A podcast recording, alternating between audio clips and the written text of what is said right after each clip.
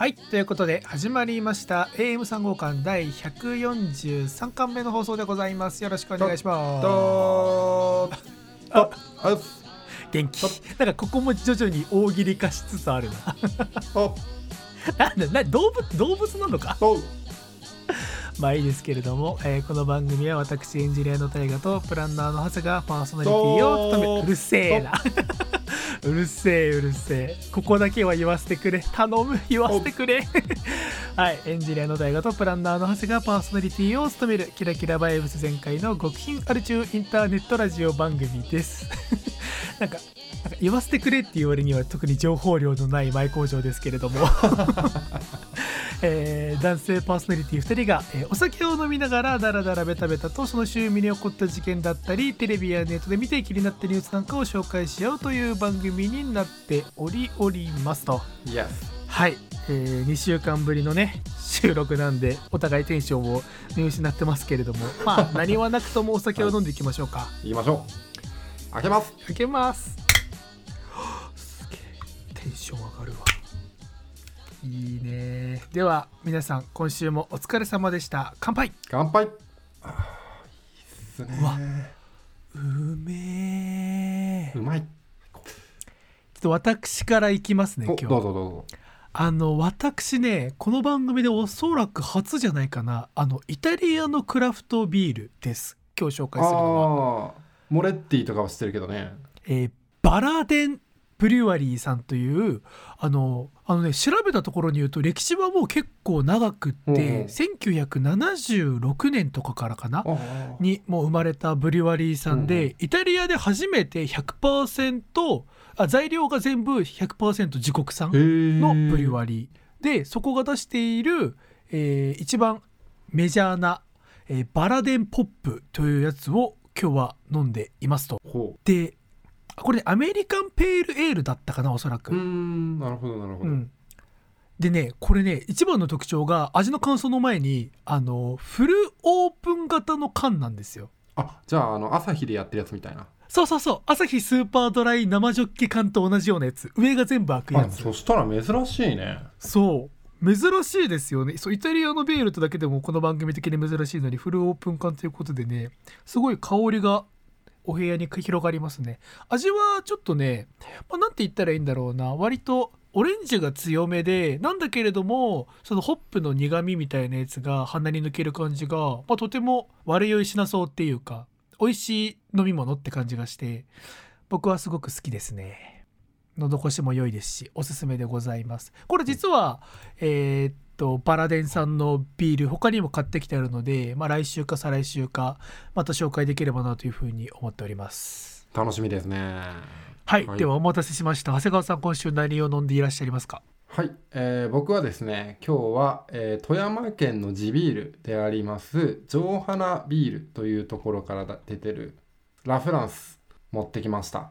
ラフランスなるほど。これね、あのーうん。華やかというか、うん。とてもこうフルーティーな感じがしてもうスパークリングワインみたいな感じで飲めちゃう。で後味もこうビールっぽくないっていう感じがしますね。えー、なんか今サイトを見てますけれどもラフランス以外もなんかアップルティービールとかアールグレイビールとか結構あれだね。おしゃれあのこう面白い他の飲み物とのコラボみたいなやつがそうですね。ノーマークでしたねこのビールリーは。ああ僕も初めて見た。でもあれだね。あのケチなこと言っちゃうようだけれどもあの値段が安いですね。あのサイト見てると。送送料なしで450円だったらね。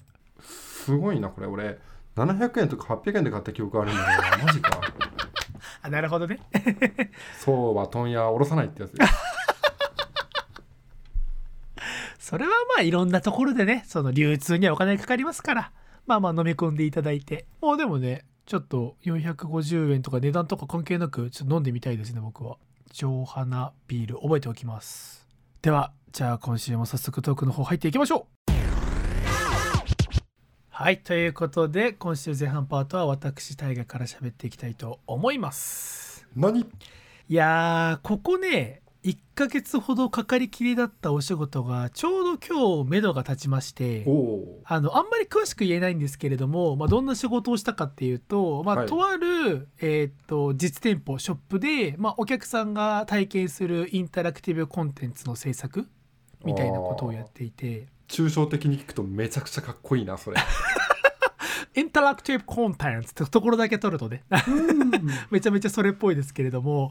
まあねちょっとそれなんかそれこそ抽象的な言葉が次々飛び交って申し訳ないんだけれどもなんか僕が今まで使ったことないデバイスを使わなきゃいけなくって、はいはい。でなおかつなんか納期もだいぶ正直厳しいものがあってうん。でこんなんじゃ無理っすよってみんなで文句言いながら作ったってやつでまあでもその代わり結構びあの勉強になった面が結構あったんで、まあ、収穫は大きかったかなって思って番組を撮り始める5分前に「岡原さん現場でバグ起きてます」っていうメンションが来たんではあっていう状況なんですけれども。まあまあまあまあ、あのそれはねあの一旦置いといてまあ2022年の僕がやってきた仕事まあ大したことなか大したもんそんなないですけれども、まあ、僕にとっては大きな仕事の一つだったかなというふうにまあまだ3ヶ月あるんで振り返るにはちょっと早いんですけれどもうんうん。今日はねあの、まあ、長谷川さんも、まあ、社会人歴もね何年にもなりますからあると思いますけれども、えーはい。仕事やばい時あるある。パフやパフやばいことしかないぞ仕事は。あのまあ聞いてる人はね、まあ、共感してくれたらもちろん嬉しいしあの自分はそうじゃないけれどもこういうものこういうことあるなとかそういうのがあればぜひ教えてほしいんですけれども、まあ、いくつか僕はい。今日それこそここ12週間パツパツになりながらあ絶対これ終わったら番組で喋ろうと思ったことがいくつかあるので ちょっと振り返るように喋っていきたいんですけれどもまあいいですね。あるある。まあ一番これは共感されやすいのかなっていうところで、えー仕事めちゃめちゃ忙しい時ほど、えー仕事に直接関係ないことに熱中しがち。ある。これさあのここうん。12週間、僕仕事とは別でとあることにめちゃめちゃハマっていてハマっていてというか凝っていてあの、うんきっかけはあのうちの奥さんがあの株主優待であの僕がすごく好きな果物である梨が家にすごく届いたんですよ。出た梨そう10個12個くらい届いたのかな。でねあの本当にここ最近毎日忙しくって家帰ってからも仕事をしていてで日付変わっても仕事をするみたいな状態だったんですけれども、うお疲れ様ですよ本当。だいたい家にねまあ8時とか9時に帰ってきて、まあ、残った仕事バーってやってで11時とか12時ぐらいになったらもう奥さんそろそろ寝ようかなっていうぐらいのタイミングで部屋から出てキッチンに行きおもむろに冷蔵庫から梨を取り出して何も言わずに剥き始めるっていう。あー 疲れてる人の声ですやっぱリフレッシュにちょうど良いというか、まあね。そうそう単純作業だから、うん。口の中みずみずしくなるし、ね、そうそうそうそうそう。うん。でもちょっと思ったのがこれが例えば梨じゃなくてリンゴだったりしたらこの疲れてる状態だったら多分何も言わずに丸かじりしてたと思うんですよ、はいはいはい。そう。でも梨ってさあの皮あんまり美味しくないじゃん。梨丸かじりする人ってあんまりいないでしょ多分、うん、そうだね。そうね。確かに、うん、そうだから最初の頃はあのキッチンに立ってうわめんどくせえ梨だから剥かなきゃとか思いながら最初ねあのうん23個剥いててで3個目剥いたあたりから、あれ？ちょっとこれもうちょっと綺麗に剥きたいなみたいなところ。あれどあれここもうちょっと包丁の入れ方気を使えばとかってやっていくとあやばいさっきより薄く剥けた。うわ待ってこうやったらえあー。1枚で綺麗に剥けたんだけどとかっていう感じでどんどんどんどんそれが楽しくなっていっちゃってなんか梨食うよりも、うん、剥き方としてはもう半分に切ってっていう感じじゃなくてもうそのまま丸ごとシャリシャリシャリって剥いている感じ？あえっとねあの丸ごとくるくる剥くこともあれば半分にやって剥くこともあるんだけれども、はいはい。丸ごと1個剥いてる時の方がテンション上がるねちょっとわかるなそれはこれはねあだからなんだろうあのソシャゲのさあのくだらないソシャゲやってる人と同じ気持ちだよね、なんか同じようなことずーっとやるみたいなで脳が落ち着くーみたいな、うんうんうんこれが1個目のあるあるです。まあこれはほとんどの人が共感してくれそうですね。まあそれこそね学生とかでも定期テスト前部屋の掃除にめっちゃ頑張っちゃうみたいなのとかそういうのに似たようなのが、まあ社会人になってもあるぞっていうところでね。まあ1個目のあるあるで。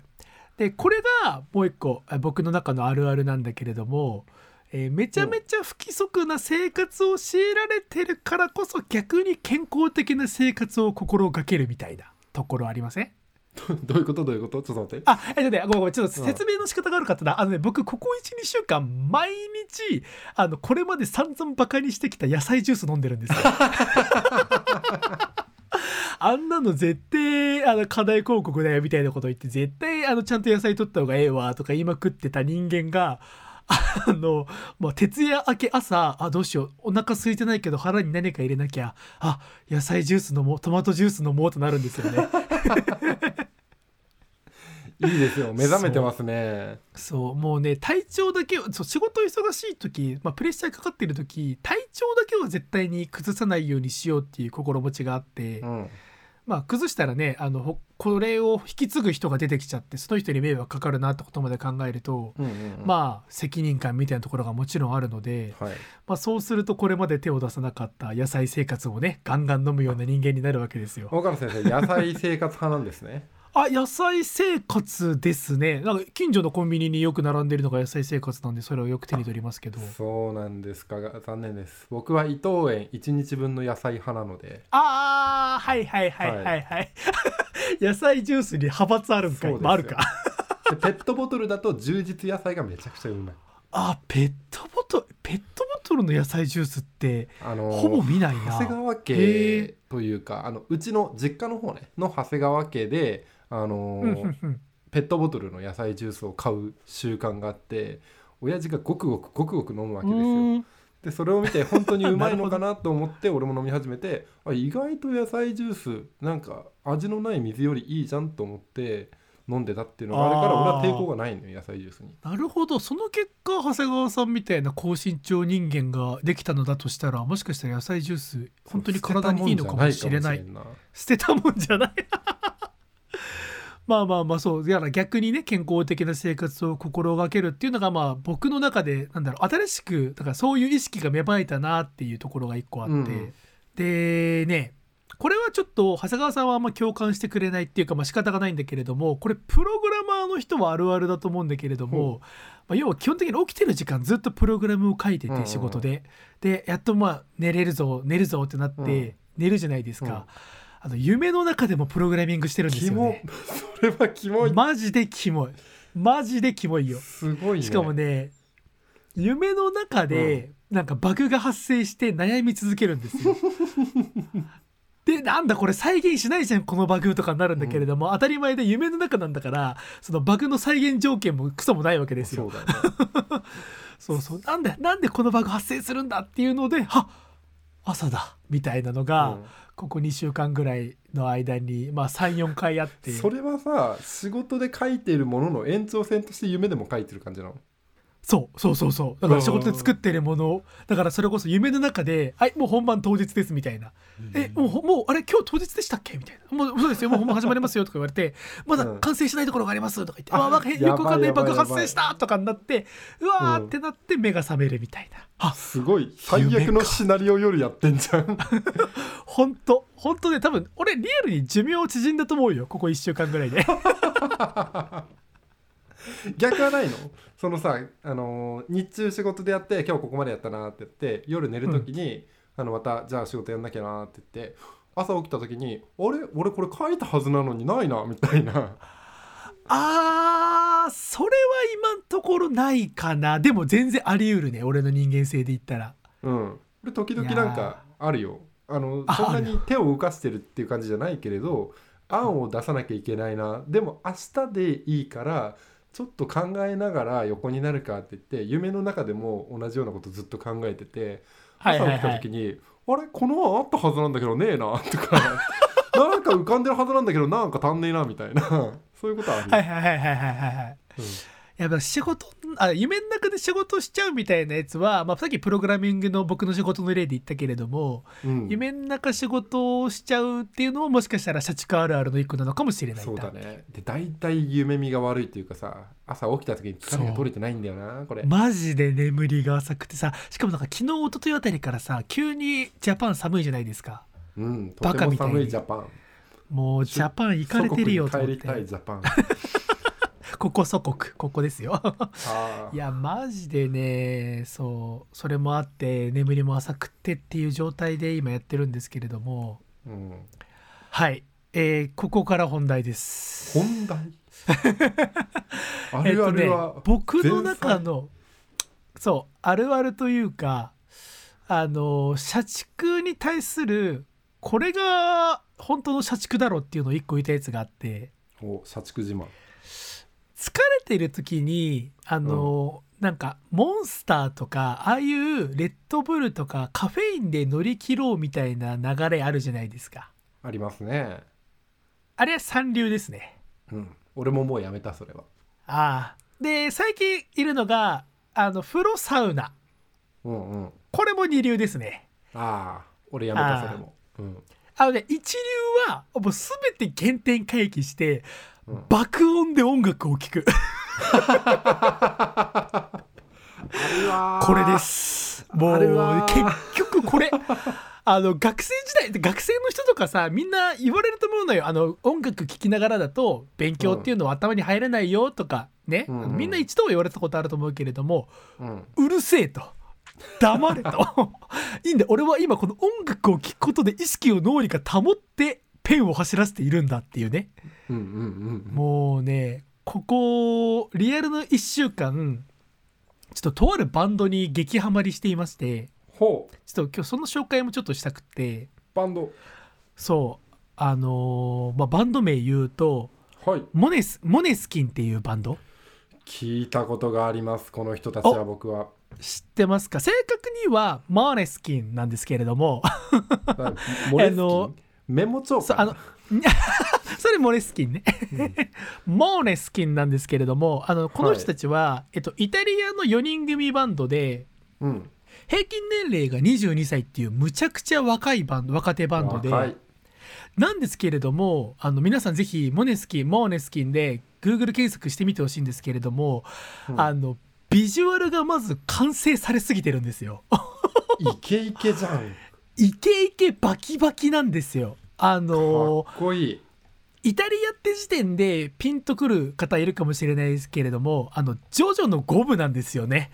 はいはいはいはい。完全に。マフィアのね。感じそう、ねこれだよイタリアって俺もう一発で思っちゃったんだけれども特にあのその4人組のバンドのボーカルのダミアーノ彼のもうルックス特にね動画とか見てもらうと分かると思うんだけれどもライブでの立ち振る舞いとかもう花がありすぎる。カリスマ性って彼みたいな人にのオーラのことを言うんだっていう。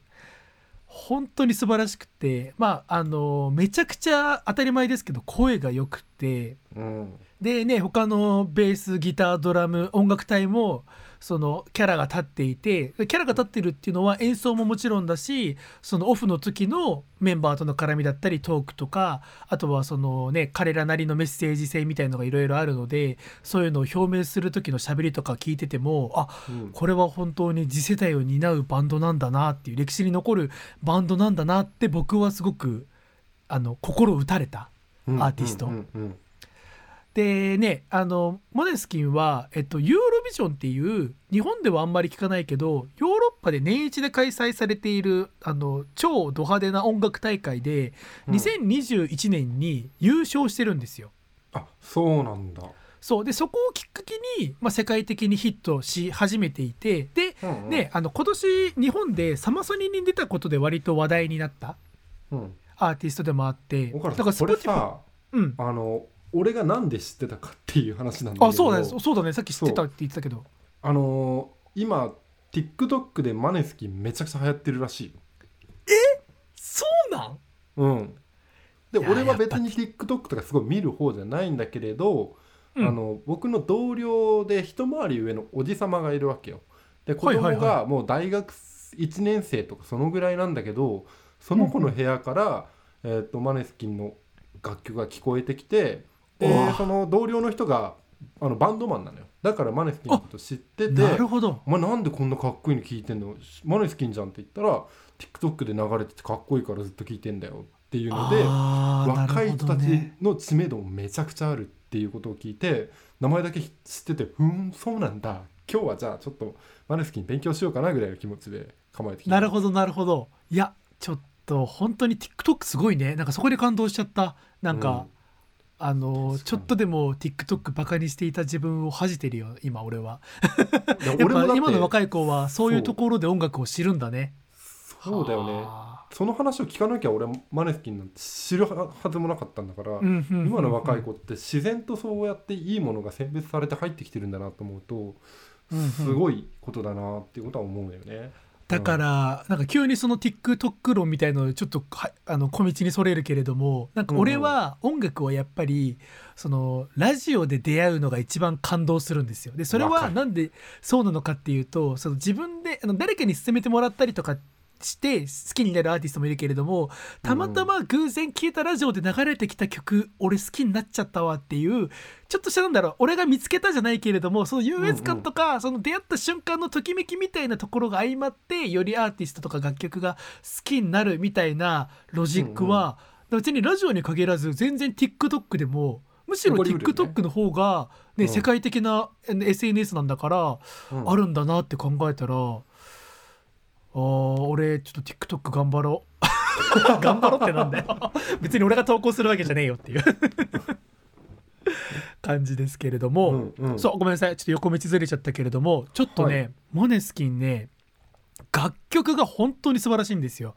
であのイタリアのバンドなんで基本的にはイタリア語の楽曲が、えー今は多いんですけれども、うん。えとそのユーロビジョン優勝してから世界進出してから、えーっとアルバムを出していてそこからは割と、えー英語の曲も多いしあとは、うんうん。えーっと海外の、えー英語で歌われた海外のアーティストのカバーとかもたくさん歌ってるのでちょっとねあのイタリア語の曲かあんま興味ねえなって思う方は割と最近のアルバムから聞くと、うん。おこれ知ってるとかあこの感じ好きだみたいのが見つけやすいかも。しれないって言いつつでも僕はぜひイタリア語の曲を聴いてほしい。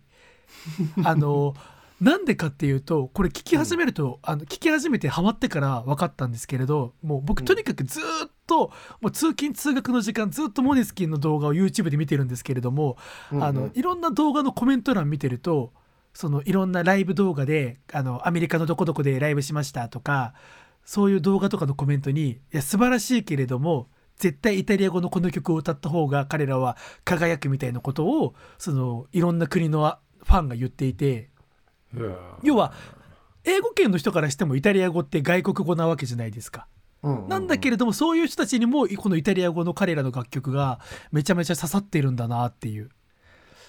なんかね僕はこの彼らの楽曲を聴いてなんでイタリア語今までイタリア語のロックバンドこれまでまあ俺が知らなかったっていうのはもちろんあるんだけれどもでもとはいえなんでもっと流行らないんだろうなっていうのを素直に思っちゃった。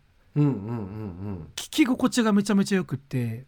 うん。うんで楽曲の方向性みたいなことを、まあ、僕のねあんま乏しい音楽知識で言うとするならばあの、まあ、僕の好きなアーティストと方向性が割と似ていて一つが、あのアークティック・モンキーズってわかります？あ名前は聞いたことがあるよ。あ名前は聞いたことある。アークティック・モンキーズとレイジ・アゲインスト・ザ・マシーンを足したような僕のな僕の中の印象なんですよ。うーん。でこのアークティック・モンキーズっていうバンド、まあ、今長谷川さん聞いたことあるって言ってましたけれどもこれ僕の中で割と大事なあの僕の人生史において大事なバンドで、うん。あのイングランドのバンドなんですけれどもちょうどね僕があ急にあの昔話入るけれどもはい。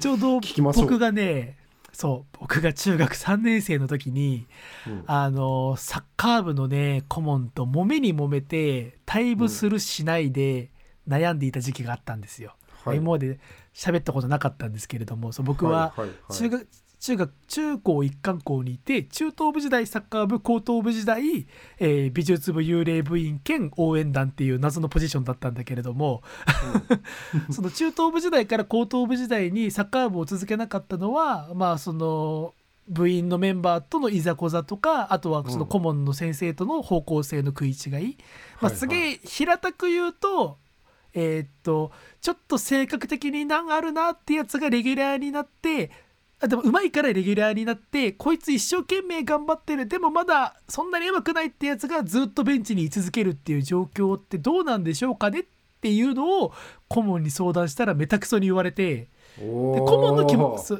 そうそうなんかちょっと青春漫画っぽいでしょ。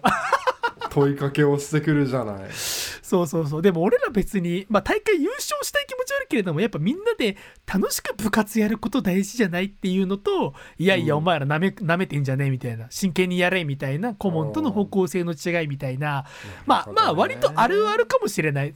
そういうので悩んでた時に、うん。そうそういうのに悩んだ時にたまたまあでもそれこそラジオで聞いたのかもしれない。アークティック・モンキーズってバンドが今流行ってるんだよっていうのをラジオで聞いて、でめちゃめちゃこの曲かっこいいじゃんっつって蔦屋かどんかに走りに行って「うん。フェイバリット・ワースト・ナイト・メア」ってアルバム3枚目とかのアルバムなんだけどこれを買って、もうずーっとそれこそ今回僕があの社畜で荒れ狂ってた中モネスキンのアルバムを聴いていたように同じようにこのアークティック・モンキーズを聴き続けていた、なんか今回それを思い出したんですよね僕だからなんか。その楽曲の方向性が似ているっていうところからあうん。なんかあの頃もこんな風にアークティック・モンキーズを聴き続けていたな大河原少年はっていう。なるほどな。じゃあ大河原君は今の会社でもしかしたらそこのアークティック・モンキーズを重ねてモネスキンを聞きながら一生懸命働いてんのに給料上がんねえってどういうことですかって言いかねないよねこれは。言っちゃうかも。俺来週マネージャーにちょっとミーティング入れてもらおうかな。ちょっと話したいことあるんですけどつって。ちょっとごめんなさい。あの打ち合わせあのお話ししたいんですけどちょっと BGM かけていいですか？つってバキバキのイタリアの。すいませんちょっとこれ聞きながら相談したいことがあってつって。変なやつ。やばいやばいやばい。自分の気持ちを乗せるためだけに音楽をかける。そうそうそうそうそう そうなんですよ。いやでも結構それはな根源的な問いだな。うん。そう。そうそうそう。もうねいろんなだから仕事の忙しさの中で人生をフラッシュバックしてうん。なんかね感慨深いですよ。うん僕は。そんなバンドに出会えているっていうのは幸せなことですね。もうやばい。よイタリア語勉強しようかなってぐらいだもん もう NHK のイタリア語講座とかから始めた。は なんかあの彼ら YouTube であのよくさバンドの YouTube とかであるあるだと思うんだけれど、そのバックヤードのところを動画回すみたいな。うんうんあでバ後ろではこんな風にだべってますとか、うん。あのね、あのメンバー同士のコミュニケーションとかっていう動画がモネスキンも上がってるんだけど、まあうん。当たり前だけどバックヤードでは彼ら全部イタリア語なわけですよ、まあそりゃそうだなうんでも何言ってるか全然わかんないけどずっとそれ見てるもんね。ああ推しと推しがすごいイチャイチャしているみたいな。その、ね、バンド同士のねその信頼関係みたいなやつもねちょっと何本か動画見ればすぐわかる。その何喋ってるかわからないけれども彼らの中にはうん。すごい友情があるんだなっていう。その学生バンド学生時代からずっとやってるバンド確か15歳とかで結成してんのかな。からずっとやってたから、ああもうななんて尊いんだっていう気持ち。あすごいね。そいやでも本当に今あのミュージックビデオとかあの見ながら話してるけどさ色気があるよね、すごうく。色気えぐい、うん。マジでえぐい。なんだろう日本のビジュアル系ってあからさまな感じだけれどさそういう雰囲気でもないというかさ、うんうん。自分たちをこう見せるのが分かっていたりなんかそれがなんだろうな嫌味がない感じがすごくするよね。うん。うん。そう。それで言うとあんまりこの辺は深く掘り下げないっていうか掘り下げられないんだけれども、そのうんメンバーの一人一人のその性的思考っていうのかな？その、うん。どういう性が好きなのかっていうところも結構複雑らしくって、まあ、LGBTQ とかに対する言及とかもライブ中とかでは多くされていてでそういうところの、まあ、パフォーマンスって言い方はあれだけれどもでもまあそのなんだ意見の発信みたいなところを含めてまああのね衣装の派手さとかからも想像つく通り、うん。なんか自分たちの表現すべきところっていうのはその政治的なところとかその大衆の意見には左右されませんよっていう強い意志を感じる、いいね。うん、そういうところも含めて現代的なんだろうなっていう。うんうんうん。もう今年出会えて本当に良かった私はっていうね。そうなんですライブがねあの日本にはまたしばらく今年ねあのサマソに来てその後日本で2回ライブやって帰っちゃったらしいんでまあまた1年ぐらいは少なくとも来れないだろうけれども来年とかもしライブやるんだったらうん。いくらでも出すから絶対行こうっていう強い意志を持っています。いいですね、うん。逆もあるんじゃない？きっと。あの水際対策とかがしっかりされればイタリアに行くっていうこともあるんじゃないですか、それはやばいな。行っちゃうもうイタイタリア語講座あ。NHK イタリア語講座取ろうか？じゃあも 俺行きたいよイタリアマジで。本当に、行っちゃうも？ううイタリア AM3 号館 in イタリーやっちゃう？ん、やります。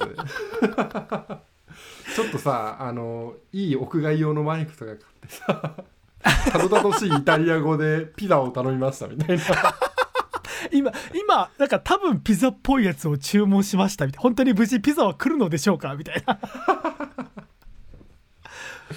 いやーぜひね。あのリスナーの方ねマネスキンマネスキンちょっと聞いてみてくださいっていうところでですね。うん。あのーそう。であとごめんあのーここで締めてもいいんだけれどもはいもうちょっとその仕事あるあるというかちょっと自分が成長したなって思う話もしたくて。いいじゃないですか。多忙の中でも意味そう。がちゃんと見出せている。あのたと今回仕事今回僕がやった仕事って割と納期的にやばかったんですよ本当に。あの「岡原さん実装お願いできますか?」って言われた時点で。うんうんうん。なんだけれどもなんか「いや無理ですよ」ってリアルに、まあ、リ無理ですよっていうのは言わないけれどもちょっといろいろ考え直しませんかって提言しようと思ったんだけれどもうんでもここまでエンジニアを何年もやってきてうん。うんでもちろん自分よりもすごい人っていうのはいてでそういう人だったら、多分これやりきるんだろうなって思った時にちょっと燃えたんだよね。やらやってみようっていう風おに。おそうそうそう。なんかこういうのを重ねていくことが大事なのかなともちょっと思ったし、ー、うん、まあ、でも釘を刺す自分に釘を刺すようだけれどもでもそうするとチームとしては良くないのかもなみたいな。要はその自分はじゃあ今回無理して頑張ってみようっつって今回ちょっと無理して頑張ってみたけれどもうんうん。じゃあ結果その、ま、プロジェクトマネージメント的な目線から見るとメンバーに無理させしてるやつがいるってなるとそれは工数を見積もるっていう時点でだいぶ良くないんだろうなとも思いつつなんかその辺って難しいんだろうなみたいな。一人一人の成長を考えると無理をさせたり無理をあえて選んだりっていうことは大事なんだけれどもでもうーんみたいな。その組織っていう意味では必ずしも毎回それじゃダメもちろんダメなんだよなみたいなこともちょっと、うんうんうんまあいい意味でなんか僕はだからこの仕事を通してなんだ、うん。ちょっとかっこいい言い方だけど視座が高くなりましたよね。はあ言うもんですなあ。言うもんですな。言うもんですなついでにもう一個思ったのがはい。あのなんだろうな、まあ、これはこれはいよいよ長谷川さん共感してくれると思うけれどもあの同業他社のネットとかで評価の低い仕事にもその背景をちゃんと読み取ってしまって同情する気持ちが芽生えるみたいな、あーわかるよ。ありません？なんか、うん。多分俺とかは気軽に SNS とかでなんかちょっうとん。変な、この広告どうなんみたいなやつ見るとまたうん。クソな広告出てるよみたいな、だやっぱ広告代理店クソだわとかって、まあ、気軽に思っちゃうけれども、多分長谷川さんは、あのいやここにもこういう関係者がいておそらくこういう風にやってこういうやつらが関わってるせいで現場は大変だったろうなっていうことが分かるわけじゃないですか。うんうんうん。わかるわかる裏でこう揉めたんだろうなの後が 随所に垣間見える瞬間とかね。俺だからね多分同情するとまではいかないけれどなんだろう、うん。一周回ってどの広告も素晴らしいっていう境地にたどり着いた。それは素晴らそれは素晴らしいよね。いやなんか、俺そういうことってすごく大事だなって思う。なんかいやあのーネットの意見っていうかネットでいろんな人がいろんな風に意見を他の人に強いるようになっちゃってなんかそれはどうなんだろうなと思いつつでも少なくとも自分が知っている業界のことはうん。なんだろう全部を擁護しろとは思わない。もちろん中には本当にクソだなって思うものもあるし、まあまあまあ、そう。なんだけれどもでもそこに対して これも言葉かっこよく視座を高くしてあげると、うん。うん、そこにもいろんな人がや関わってやるべきことやった人はもちろんいるんだぞっていうふうにうん。思いたいしまあ僕もだからクソな広告を見てすぐさまクソだなとは思わずに、まあ、広告のことは分かんないけれども、うん。まあ、頑張った人はいるんだろうな現場にっていうふうに思うようにしたいなって思いましたね。今締めに向かっているのをひっくり返すようであれだけれどそれはね うん。中高時代の岡原君と通ずるところがあるんじゃない？ちゃんと頑張っている人を認めよう称えようとかその存在がいるっていうことに光を当てたいっていうところはずっと共通してるよね。泣いちゃうよ？働きすぎです。吐いちゃうよそんな今日エモい話ばっかりしてるけれども素晴らしい。なんか全てがリンクしてるんじゃない？今日はそしたら。いやー本当に社会人みんな頑張っていきましょう。頑張りましょう、うん、ということでお聞きください。モネスキンでマンマミーヤ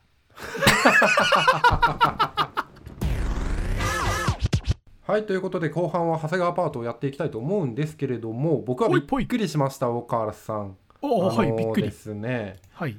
冒頭で話そうと思っていた話が僕なんと梨の話でございまして。あマジで？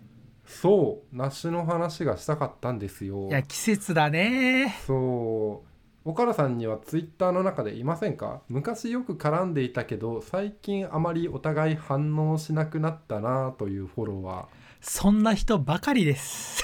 ーですよね。うん。僕もまあそうやってねあの人間関係焼き畑農業有利につながって 時々反応するみたいなね。長くそんなこツイッターやっとばかりをやってるとねていてね、うん。あの非常に周りの人にご迷惑をおかけし続けて あいつは死んだんじゃねえのかもう死んだから関わらんようにしとこうぐらいのあお互いにそう思ってるに違いない人間関係が多発してるんですけれど、はいはいはい。共感します。はい、その中であの一人なんかちょっとこう結婚してあの家庭を持ってからあの僕が遊びに行くのがはばかられて声かけにくくなっちゃったみたいな人がいてですね、はいはいはいはい。でその人がツイッターで「あやべえ今うちに梨5個あるのに明日になると11個届く。どうしよう」っていうのが最高じゃん。楽園じゃないですか。ああ皮皮むきに行くって俺リプレイしようかな 全部皮むきますよ大河原が。それはねちょっとね23歩踏み込んでるからだいぶ気持ち悪いリプレイなんですけど。確かにやばい大からくのバックボーンを掴んだ上で梨剥くのがブームだって分かってたらまあそれはネタだとして思われるけれど。いやいや僕は食べないんで剥きたいだけなんでもう今。うちに上がってな梨を剥いてくる何この人怖みたいな極論剥いたら帰るからもう俺食べずに 気違いすぎる。怖すぎる。怖い怖い怖い怖い。まあでも悩みの種は梨が多くて困ってるってことなんですよ、はいはいはい。そしたらもらえばいいじゃないかと思ってそうだ久しぶりねのリプライなのにそいつにうちに送ってくれてもええんやでって。いやー大概だぞお前も。梨もらいました。なしこえツイッターなしこじきやん。うちの相方なしこじきやん。怖っ4つ届いて非常に美味しくいただいてるんですけれどうん。あのー人生でまあ32年やってるうちにうん。幾度となく梨を食べてるんだけれどその中で俺3本の指に入るぐらいうまい梨だったんですよそれが。梨のうまいやつほんとうまいもんね。俺もめねちゃくちゃうまい。俺ね、あのなんだろううち急に入っちゃうけれどもあの、う飯の記憶ってほぼない人間なんですよ。あの長谷川さんなんとなく俺の人間性を分かってるから通じるかもしれないけれども俺ご飯のことって、まあ、もちろん食べてる瞬間美味しいなと思いつつ記憶に残る飯ってないんだけれども、俺高校生の時に、あの親戚から送られてきた梨今でも味覚えてるもんね。めちゃくちゃ高いやつだったんだけど。梨うまいやつ感動するよねすげえ感動してわかるわ。この梨何なんだと思って僕はもうそれにとどまらずその梨が何なのか品種を調べました。えらい。その結果僕が好きな梨はこれだということが分かりました。何何何？20世紀梨。なんかすげえバカっぽい名前だけどなんか昔こういうやつあったよね。20世紀なんちゃらみたいなのがつくやつ。そう。20世紀梨っていう梨なんですけれど、うん。まあ、その名の通りあの20世紀に発見されてその世紀を代表されるような味として知られるようにあの名称がついたというものでございましてあじゃあふざけた名前じゃないのか失礼しました。そう。千葉県の松戸市で発見されて 今やなぜか鳥取県の特産になっているという20世紀梨でございます、まあなんかふざけてるなやっぱり。だいぶふざけてるんですけれどああのさらに調べたらもっとふざけてる情報が出てきましてほあのこの20世紀梨そもそもあの品種を発見する人とかがいるわけじゃん。何か掛け合わせたりとかう、うん。あのこういう苗木があってここで発見されましたみたいな。うん、あのそのエピソードがひどすぎて なんと20世紀梨はゴミ捨て場で発見されたっていう。え？ー、待って完全にチェーンソーマンじゃん。完全にチェーンソーマン。ゴミ捨て場から始まるじゃん。そうですよ。すごいね。よ。ここであの一番最初に松戸角之助さんっていう人がはあの親戚のお家のゴミ捨て場から見つけてで11歳の時に見つけるんだけれど23歳の時にその梨がようやく実を結ぶっていう意外とゴミ捨て場から月日が経ってる。そっか苗木をだからそうだ育てて何年もかけて育ててうん。それこそ梨がちゃんとできるかどうかもわからない状態からついうにん。二十何歳でできたやつがこの20世紀そう世紀を代表する。すげえじゃん。でかの大隈重信もその味を高く評価してる。うわ大隈重信が評価してんの？やば。えぐいんですよこれえぐいね。で何がいいかっていうと俺好きな梨のタイプとしてはあの水分量がえぐいぐらいある梨。わかる。うん。びちゃびちゃになりたいんだよね。そう。もえこんなにぎっしり実が詰まってるのにどこからその水分量が出てきたお前みたいな。う わかる。すごくわかる、びちゃびちゃになりたい俺はなしで。そうなんです。びちゃびちゃになりたい人必見。20世紀梨。これマジで。うん。いい20世紀梨はマジでうまいっていうことが分かってきたわけですよ。でこうやってささ年を取るごとにだんだん解像度が上がっていったがゆえに あ。もう俺の中の梨の正解はこれっていうのが分かってしまったと。あ。うん。で 近しいものとしてはいはい。あのーカレーの正解もちょっと分かってしまったところがあってカレーは正解むずいよ、正直。そうなんだよな。あのかなりああ。カレーバリエーションがねスパイスがあふんだんにあるからあすごく難しいんだけれど俺がカレーって言った時はもう下北沢カレーフェスのカレー、ね、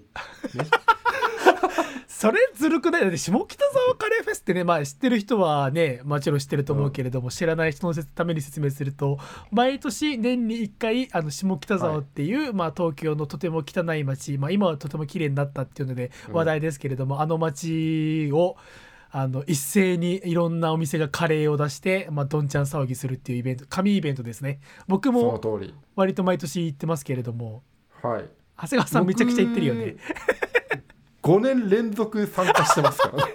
やば参戦してるじゃんめっちゃ。そう。やばでその勢。なんか僕が友達と疎遠だっていう話をさっきしたんですけれどうんうん。あの下北沢カレーフェスに行く時だけ会う友達がいるぐらいあの下北沢カレーフェスに毎年入れ込んでるんで、やばカレー友じゃん。カレー友達。うん。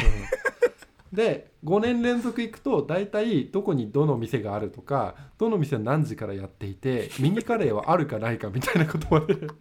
そうあのだんだんこうね刷り込まれていくんだよね。下北沢カレーフェスはそれこそいろんなお店でみんなカレー食べたいからカレーを出してるお店とかでもあの普通のサイズじゃなくってミニサイズのカレーを出してくれるんだよね。500円とかでねあのー それがあるかないかね。し僕らは1年目2年目とかに調子乗ってうすげえこれいっぱいあるみたいな。る。最初めっちゃお腹減ってるからさなんかこの地鶏とかががっつり乗っかったあの でかいカレー食おうぜみたいな気持ちになるんだけれど大体後悔します。なので全部見に今わかるわ。最初の頃はねえこのミニサイズとかっていうのはあれだろ、普段カレー食べないけど今日はお祭りだから下北沢来ましたみたいな連中が仕方ね食べるサイズなんだろとかって思ってたけれどもいやいや本当の2こそミニサイズを食べ歩くんだっていうね。そうなんです。気づくよね。下北沢カレーフェスガチ勢はミニカレーしか食べないっていうのとうん。あとはねカップルで行かない。もう俺は男友達と毎年毎年行ってるんだけれど、うん隣の席にカップルが座ってお昼ご飯がてらあのカレーを食べてパクパク美味しいねみたいなフェスやってるらしいよみたいなやつらをきっと睨みつけてミニカレーをカッカラってますからね。わかる。その気持ちはわかるわ。あそこ戦場だもんね。食べながら次どこ行くか考えないとだもんね。その通り。大きいさあの地図を見ながらどこ行こうかって道端で悩んでるやつなんてあいつらはもう全然潜りよ、もう。うん。あの調べる必要ないんだから。ああもうそうね店舗内で決めてスムーズに移動するっていうことだけが全てだから。そうそうそうそうそうそう。うん。わかるそのぐらいわ駅前で配ってんだよね地図をね。マジで僕らは下北沢カレーフェスに行ってるんですけれどさすが。あのー、5年するとうん。リピートするところとかあのどうしてもここは行かなきゃいけないみたいなお店がはいあって、はいはいはいはいはいそこを紹介したいんですけれどうん。今回ね3店舗ですね、うん、1個がここです。マルサンワッカというところでございまして、はい。ここはですねあのサンマと梅肉のカレーが出てくるんですけどはいはいはいはいはい。抜群にうまいですここ。ここ僕も行ったことあります。はい。一回行きました。雰囲気めちゃくちゃ抜群におしゃれです。うんうんうんうん。なので普通にカフェ利用してる人たちもいるしあの体に優しい感じのカレーを出してくれるところとしてもあの評判が高い、うんうん、しかも確かビルの2階だか3階だよね。そうそうそうそうそうそうそう結構上の方なんですけれど、ね、まあ、やっぱりカレーがさ百数店舗も出てると味が似通ってくるんだけれどここはねもう唯一無二だね。唯一無二。豆乳うまい、うん、でカレーばっかり食べていてカレーじゃないもん食べたいなと思う時に食べるカレーとして重宝してます。ああはいはいはいはいはい。でさ、ね。ミニカレーとかをその友達と食べてうん。食べ終わったね次どこ行こうかって決まってお会計をするじゃん。うん。でその時に「まあ700円です」とか言ってお支払いをするわけですよ。うんうん。で今何件目なんですかって割と店員さんから聞かれることが多いんですよ、うんうんうん。カレーフェスの参加者だってあの見られると、うんうん。であの今何件目ですでここのお店は毎年毎年来ててすごく美味しいですみたいなことを話していったりとかしてありがとうございますっていうこうねハートウォーミングな会話とかができたりするわけなんですけどね。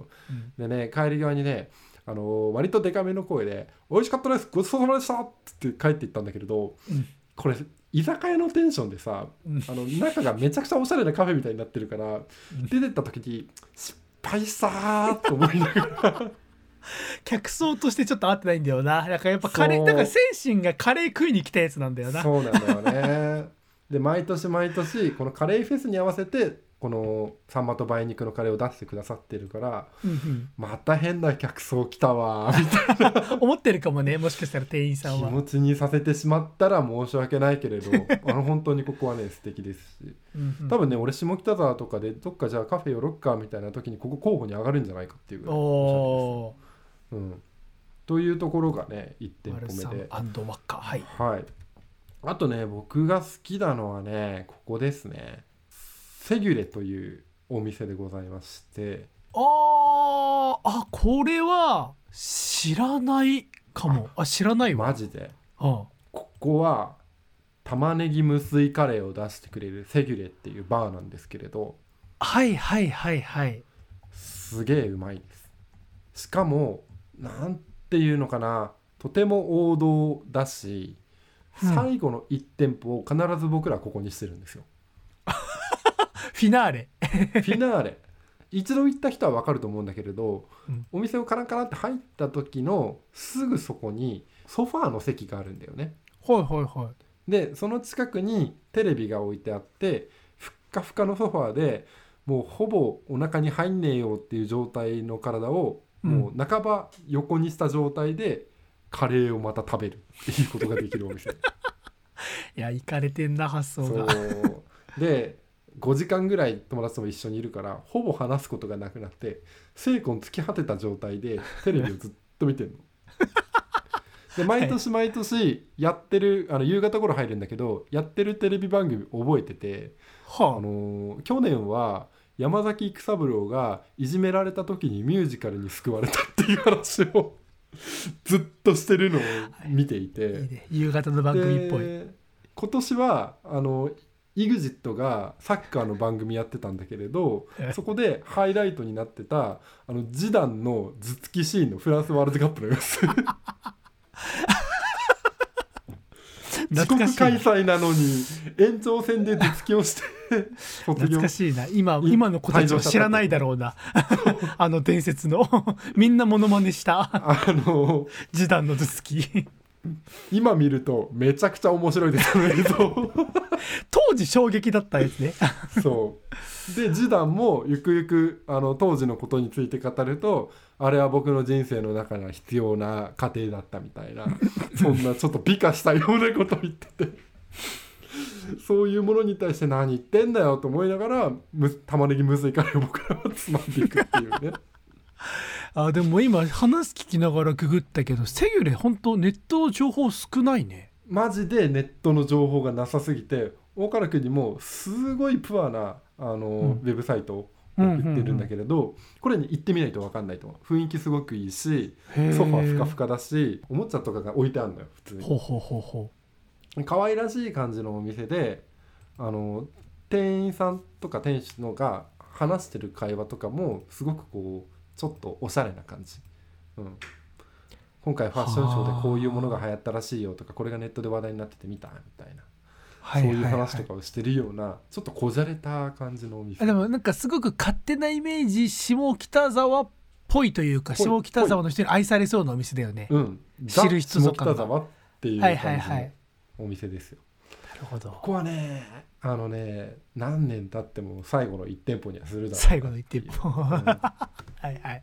でまあやっぱりね欠かせないのは中盤とかであのやっぱりカレーに飽きてきたタイミングで行く駅前のダンダダン酒場ですよね 岡原さん。あ絶対言うと思った。絶対言うと思ったし、なんだかんだうまいしねあそこ。あれうまいんだよな。そう。ダンダダンの酒場っていうのはそうカレー餃子があってそれだけであのチェーン店なのにあの下北沢カレーフェスに参加できちゃってるっていう奇そう跡のそうそうそうそう店舗なんですけれどあそこであのカレーろカレー餃子6個入りとあのハイボールを買って そうそうそうそうそう。最高ですからね。駅からのアクセスもいいしね。あそこは僕も行きましたね、2回ぐらい行き3ました。年ぐらい前さ一回さだんだん酒場で遭遇したよね。あ食べ食べてたら奥の席奥からうん。長谷川さんたち入ってきて「あどうも」みたいな恥ずかしい。だんだんだん酒場で会うのむちゃくちゃ恥ずかしいと思ってた恥ずかしいいよね。お互いにカレー餃子しか頼んでないそうそうそうそうそう。あ思い出した。わあったね。あったあった。そうそうそう。っていうね。この3店舗は押さえておけばまずあの安定したねあの下北沢カレーライフを送れるに違いないと思ってるんですけどね、うんうんうん。これが俺の中でのカレーの結論。下北沢カレーフェスの結論です なるほどね。まあそうか。もなるほど。さカレー結論出ちゃったから来年行くかなぐらいに思ってるもはや。俺の中の3つが決まっちゃったからね、でだんだん年を取っていくごとにさ胃袋も小さくなっていくし消化も働かなくなっていくしさここは欠かさず行かなきゃとか思ってしまったらさ新しいチャレンジがだんだんだんだんできなくなっていくわけよ。確かにね。しかもなんかその自分のまあ老いまで言わないけれども食べられなくなってることをすごく実感するイベントでもあるよね。カレーそうなのよ。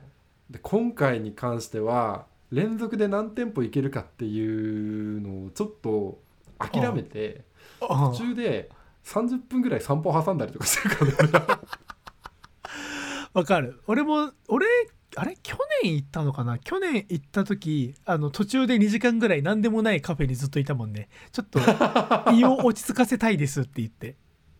そうだよね、うん、あとね喫煙者が割とあのこれはねいいい情報なんだけれど駅前に喫煙所があって必ずタバコ吸うためにそこに立ち寄らなきゃいけないから、どんなに遠くても一回駅経由してタバコ挟んでまた別のルート行くと割と歩く尺稼げるっていう喫煙者メソッド。なるほどね。そうそうそうそう。だから必ず行った後に1店舗お1店舗食べ終わった後にうん。一服行きますか。一泊いきますか。なるほどそうそうそう。あり得るな。でもリアルにある話本当に食べれなくなるかどちらかがタバコをやめるかによって俺らの下北沢カレーフェスは終焉する可能性がある。あーなるほどね。ちょっと悲しいなそれは。いやいやいやでもね生き続けてほしいわ長谷川さんには。もうずっと。ね生涯現役。生涯劇なんかそれこそでいつかもしも結婚したりして奥さんとか子供とかとかができても生き続けた結局だから奥さんとは生きづらいと思うんだよ。さっき言ったような理由で。うん、でも息子娘と行くカレーフェス楽しそうじゃない？あ超楽しそうだね それちょっと夢だな。面白そうだな。いいね。カレーが食べれるの何歳ぐらいからかな 何歳からなんだろう。でもなんか自分より食べる子供を見てあなんか俺も頑張ってきたなみたいな。俺も育てるべきものを見つけた愛すべきものを見つけたなみたいな感慨深い気持ちになりそう。わかんないけど。でね小学校の頃はやったカレーだって言ってたんだけどだんだん友達と遊ぶ機会とか部活が多くなってきてあそう。あ親父とカレーなんて行くかよみたいな。なってくちょっとんだよ反抗期があって何このいない imaginary child imaginary 未来カレーフェスの育って話る育ってる。でそういえばお父さん下北沢カレーフェス好きだったなみたいなことをさ あの彼氏とかと一緒に行きながら思うわけよ。あやば。昼食と一緒にあのだんだんだんだんまた心を開いてきてうん。あのこんなに頑張って働いて養ってくれてたんだって言って今年の秋は一緒に下北沢カレーフェスに行こうってで俺も随分年老いてるから今年が最後のカレーフェスになるかもしれないな。せっかく娘と来たけれども無水カレー1個食ってもうお腹いっぱいだよみたいな。わしゃもうセギュレだけじゃん。セギュレだけじゃここだけは毎年行くんだ。でもそのエピソードだとしたらセギュレめちゃくちゃいいね。めちゃくちゃいいお店店の感じ。うん。で始めていった時はここで なんだっけ山崎育三郎がのっていう話をずっとしてるわけ。クソじじいだな。あいいね。そのエピソード言ったから娘が「パパ行こうよ久々に」って言ってだから侍カレーとかに並ばされようとして「やべすごい待ってるどうしよう」って言ったら「分かったじゃあ俺についてこい」っつって「えパパここどこ?」みたいな「ここカレーブスやってるの?」って言ってカランカランっつってセギュレに入っていくわけでしょ。かっこいいパパ。これ下北沢カレーフェス50周年の時のプロモーションムービーだねちょっとあれだな持ち込み企画としてややりたいな。ありそうだな これは。はあなるほど。なんてねヨタ話が過ぎたんですけれどまあ年を追うごとにねだんだんだんだん結論が見えてきたり解像度が上がるがゆえに自分の趣味思考が見えてくるっていうことも多々あるかなとは思うんですけれど。うん。ねこれからも大事にするところは大事にしてですね、うん。でまあそこに甘えずにチャレンジする気持ちみたいなところもうん。しっかりと持っていきたいなと。そうね。ん。単なる食の話ではありましたけれどもね。あのそういったことは大事にしたいな広い意味で。でございます、うん。うん。という感じで以上長谷川パートでございました。はい。エンディングパートです。はい。お疲れ様おです。疲れ様でございました。いやー2週間ぶりでしたけれども。まあなんかお互い、あのー喋りたいことたくさん喋れた回だったんじゃないでしょうか。そうですね。いろいろと話せた感じがね、溜まってましたから生産できました僕は、うん。僕もバッチリでございます。そんな中ですねあのーはい。はいはい。岡原さん多分仕事があの多忙でそんなにエンターテインメントに触れてらっしゃらないかなと思います。全然触れてないね。ははい。あのこれはね巷でちょいちょい話題になってるから名前ぐらいは知ってるかもしれないですね。い、ほう。アニメなんですけれどネットフリックスでやってる「ファイバーパンクエッジランナーズ」これ超面白いです。これはこれは確かにいや今正直なんかおすすめされても分かんねえよって言おうと思ったけど、うん。サイバーパンクエッジランナーズは僕タイムラインで確かに名前何回も見ました。見てないです、まだ。で制作がトリガーなんで安定のあのトリガーがやってるんですね。なるほど。そうですで僕も全然最初はあの何の気なしに見ていたんですけれどぐいぐい引き込まれていって1日で全話見ました。おー全何話ぐらいなんですか？12話とかそれぐらい？10話ぐらいかな、あそうなんだ、うんで大体1話30分なのでまあ軽いあ感じで見じゃあ見やすいね。うん思います。あじゃあ連休中に見てみようかな。面白かったですね。これすごく。あとね音楽の入り方がすごく良かった。あなんだっけフランツ・フェルニナンドかなんかがオープニング曲やってるね。その通り。そうなんですよ。懐かだからもうそれこそアークティック・モンキーズの話あったけれども、うん。フランツ・フェルディナンドも俺めちゃくちゃ聞いてたからね。あ本当？大好きだったもうだったららね。オープニングめちゃくちゃかっこいいからそこだけでも見てほしいぐらい。ああこれは見ざるを得ないですな。いいですよ。でこれがさもともとが原作がゲームなんだよね。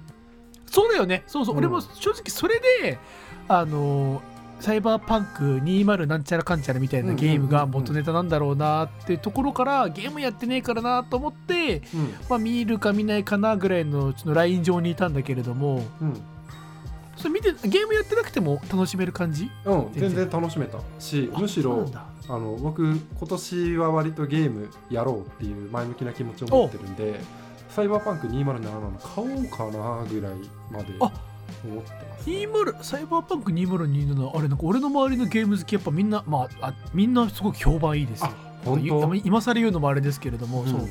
うちの会社のマネージャーがうんうん。なんかゴールデンウィーク家に引きこもってずっとやってたらしい。あ本当？激ハマりして。あーでもさ僕らの職種よりも大川君とかの人たちの方がどちらかというとこういうの好きそうというか見てて勉強になるね。イメージだよね。うんそうだね。まあエフェクトの出し方とかも演出の仕方とかそういうところはね、うんうんうん。めちゃくちゃこれはねちょっと面白いかもしれないなと思っていて徐々に徐々にオープンワールド RPG アレルギーが抜け始めたんで いいじゃないですか、11月に発売をするポケモンまでの間をつなぐためにそうか。やってみよう。メインはそこだもんね。そう。メインはそこだ今年はそれのために延命しているぐらいですから。ね 大げさやな。大げさじゃねえのか。これはちょっとチェックしたいと思います、うん。サイバーパンクエッジランナーズ。見れるのはネットフリックスですと。ネットフリックス制作は3連休気合い入れてますからね。タイガーバニーの2期のあの続きも今ちょうど来てるはずなので退屈しあタイバニの2期も結局まだ見れてないからな。それも見たいなぜひ。そうだったのね。ぜひぜひ。そうそっちまで見れて一気見て終わっちゃってたわ。そうなんだ。じゃあまだ、うん。あの小鉄さんがあの稼働時間が短くなってからどういう話をあのとあ全然知らん。新ヒーローが出てきてみたいなエピソードがわからないみ知らん知らん知らん。あちょっとチェックせねばですね。ー楽しいですよ。ーアニメが溜まっていますな。あー楽しいですね。はいはい。じゃあ締めていきたいと思います。この番組ではメールを募集しています。アンカーの公式ページから Google フォームへの URL リンクが貼ってあるのでそちらから番組に対するご意見ご感想の方をご投稿いただけますしそれがめんどくせえよって方は Twitter で「ハッシュタグ #350 缶 350CAN」をつけてごつぶやきご投稿いただければ番組パーソナリティ2人必ずチェックしておりますのでぜひぜひごつぶやきご投稿よろしくお願いいたしますと。はいハッシュなしこじき長谷川でつぶやいてくださいやー、梨はうまいから。いうまいあの、何回でも言うけれども、食え、梨を、皆。今だそして、今しそして、梨大国にしていこう、日本を。そう日本が誇るべき果実なしっていうね今日すごいね、あの、飲んでるビール、ラフランスでしょあったあなた。そうですよ。つながってますね。自分のエピソードとつながってるし、もっと言うと、俺今日イタリアのビール飲んでて、イタリアのバンド紹介してるから、確なんかお互いつながってるんだよね。まあまあまあそんな感じで今日はいろいろな好きの詰まった回でしたがいかがだったでしょうか？楽しんでいただけたでしょうか？ぜひぜひごあのご感想の方を教えてください。というところで以上 AM3 号館第143回目の放送でございました。ご視聴いただきありがとうございました。さようなら。また来週。